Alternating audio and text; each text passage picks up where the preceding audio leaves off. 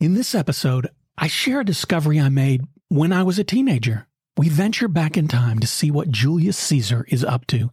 We discover what a pantheistic Roman emperor and a pope have in common, and we check in on what the ancient Hebrews have to say about creation, all on the way to answering the question, is twenty twenty-one going to be any better?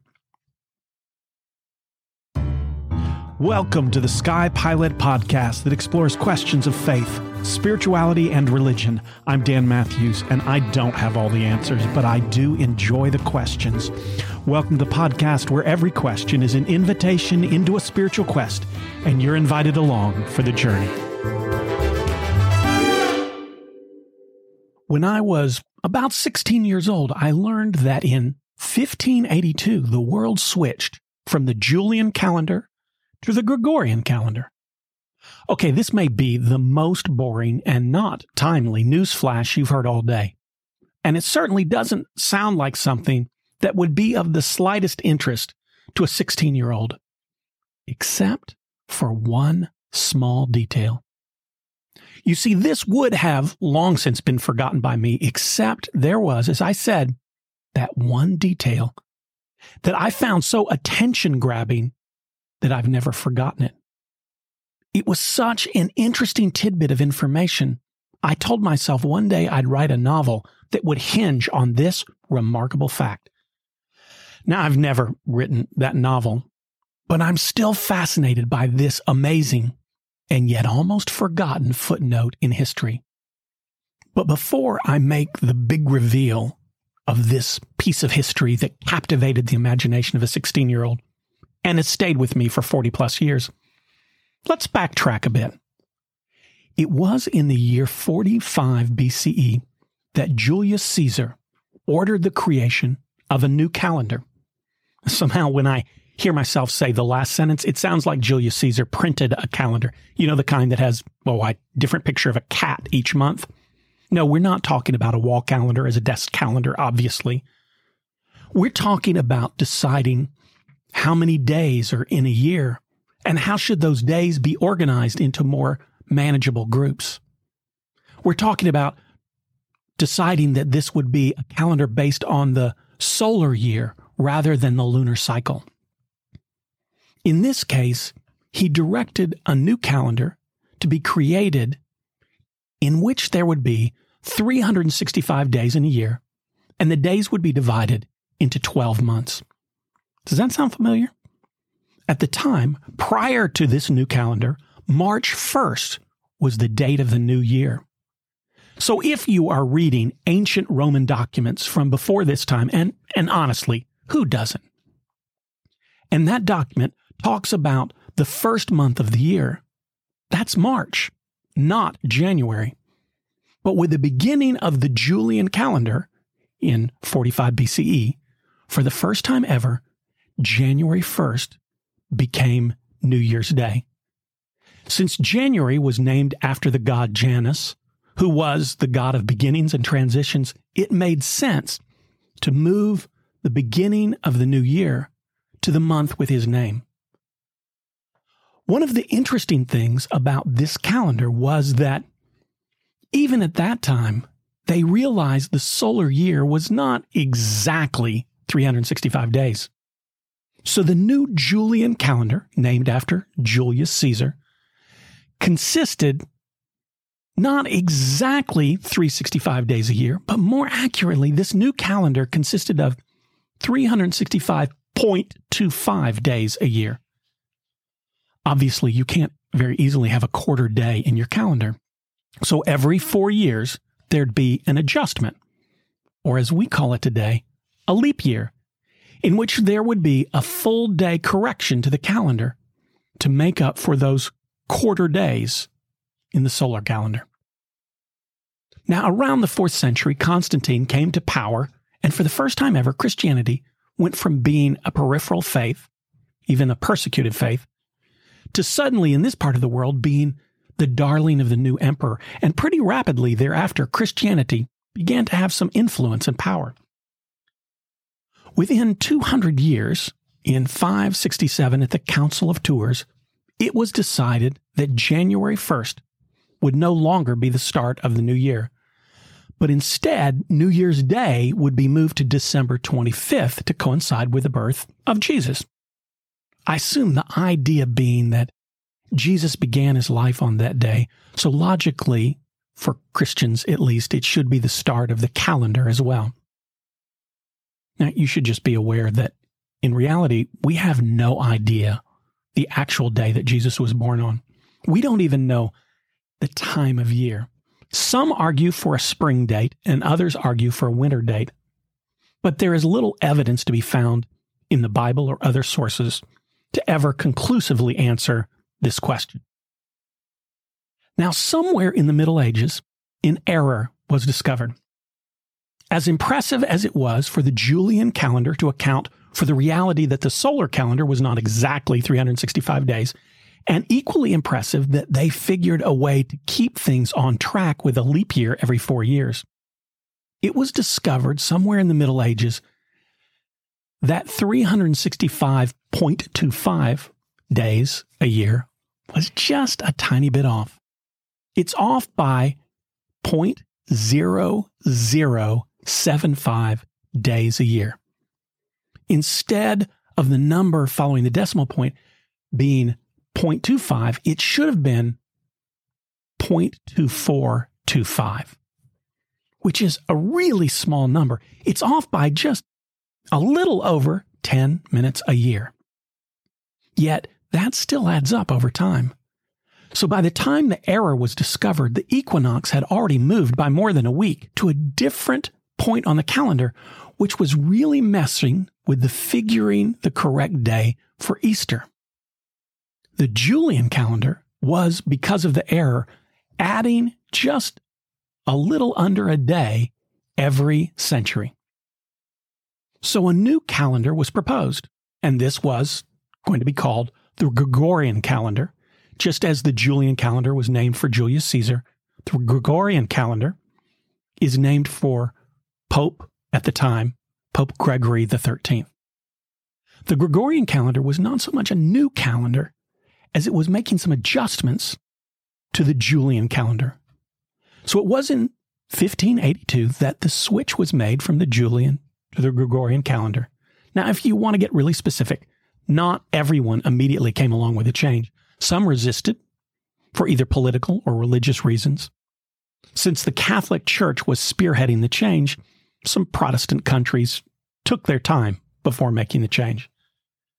So now for the tidbit of history that I've always found so very fascinating.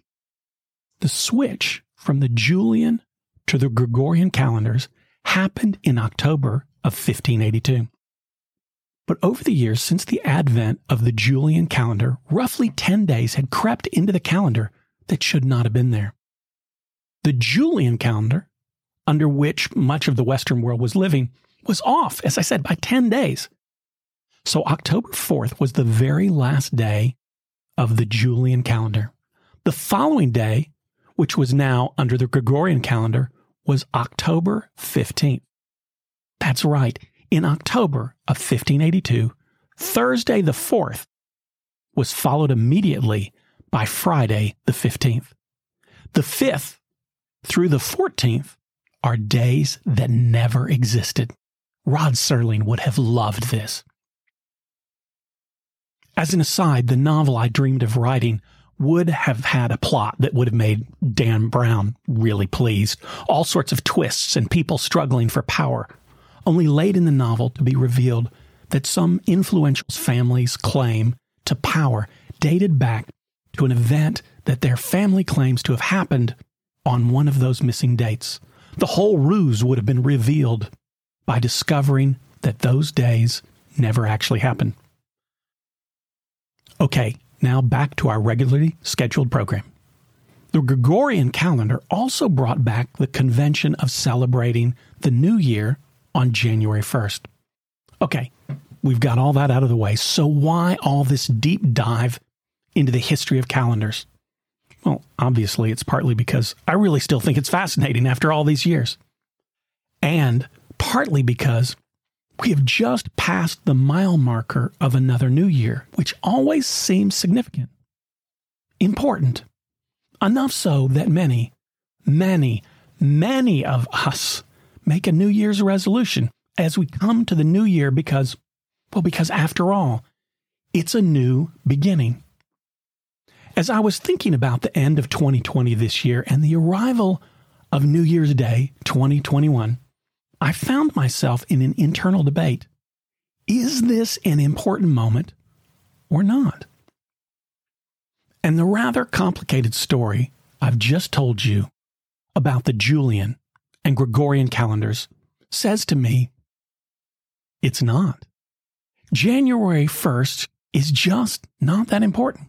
March first used to be New Year's Day. Then it was January first. Then it was Christmas Day. Then it was January first again.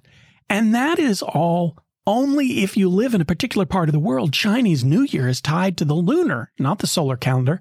So it can move from January twenty-first to February twentieth by our calendar, depending on when the new moon falls. New Year's Day is a construct. It could literally be any day of the year. And I would go so far as to say that our focus on New Year's and resolutions for the coming year can be downright destructive to our own well-being. The danger with our emphasis on a single day as being the new year is that it approaches the year as a whole, in and of itself. You will approach the new year with a blank slate, and you will succeed in making it something wonderful, or you'll make mistakes, ruin the pristine promise of the new year, and then, then you're stuck waiting for another new year to roll around before you can have another shot at a new beginning. This is a system in which the vast majority of us are set up to be disappointed. But there is an alternative view. I remember being in seminary and learning that the ancient Hebrew people had a very different understanding of God's relationship with the world and creation. A very different understanding than most of us have today. We tend to believe in a God who created the world and then steps away to observe the creation. Sure, you may believe, or we may believe, that God occasionally intervenes, but generally, our view is that God creates and then steps back. The metaphor often used here is that of a watchmaker who creates a watch, winds it up, and then steps back to watch it run. The ancient Hebrew people, I was taught, believed that there was no ability for creation to exist apart from God. If God stepped back, then the world would cease to exist. The world and all of creation continues to exist because God is continually willing them to exist, constantly breathing life into them. God is always in the process of creating every moment of our existence. Matter of fact, if you look at the beginning of the book of Genesis, we're told, "Now the earth was formless and empty. Darkness was over the surface of the deep, and the Spirit of God was hovering over the waters." The Hebrew word which is translated spirit, as in Spirit of God, is ruach, and it's equally likely to mean breath, as it does spirit. The very act of creating was begun by God breathing breath into and across the new creation. I really like this understanding because it means we believe in God who's always about new beginnings. Every single second in time is a brand new moment created by God. That means we don't need to wait for a new year. Every moment in our life, every single breath we take is a brand new gift from God given to us and filled with endless opportunity. This isn't about what you will do when the new year rolls around.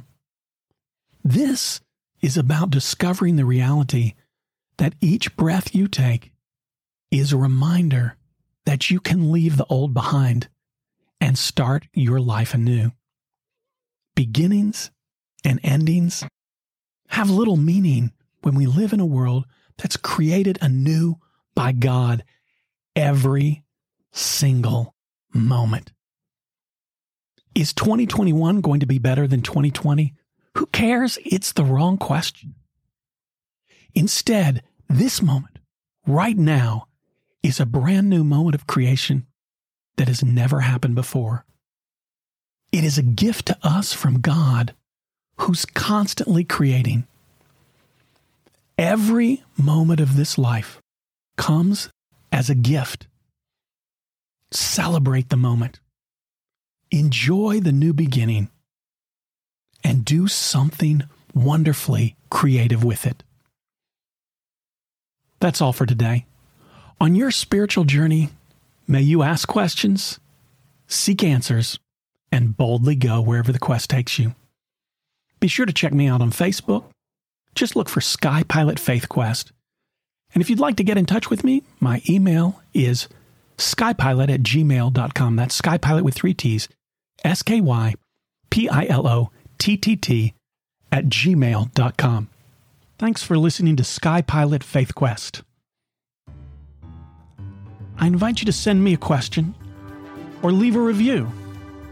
And remember, the sign of a strong faith, solid religion, or healthy spiritual journey is not certainty, but that you keep asking questions.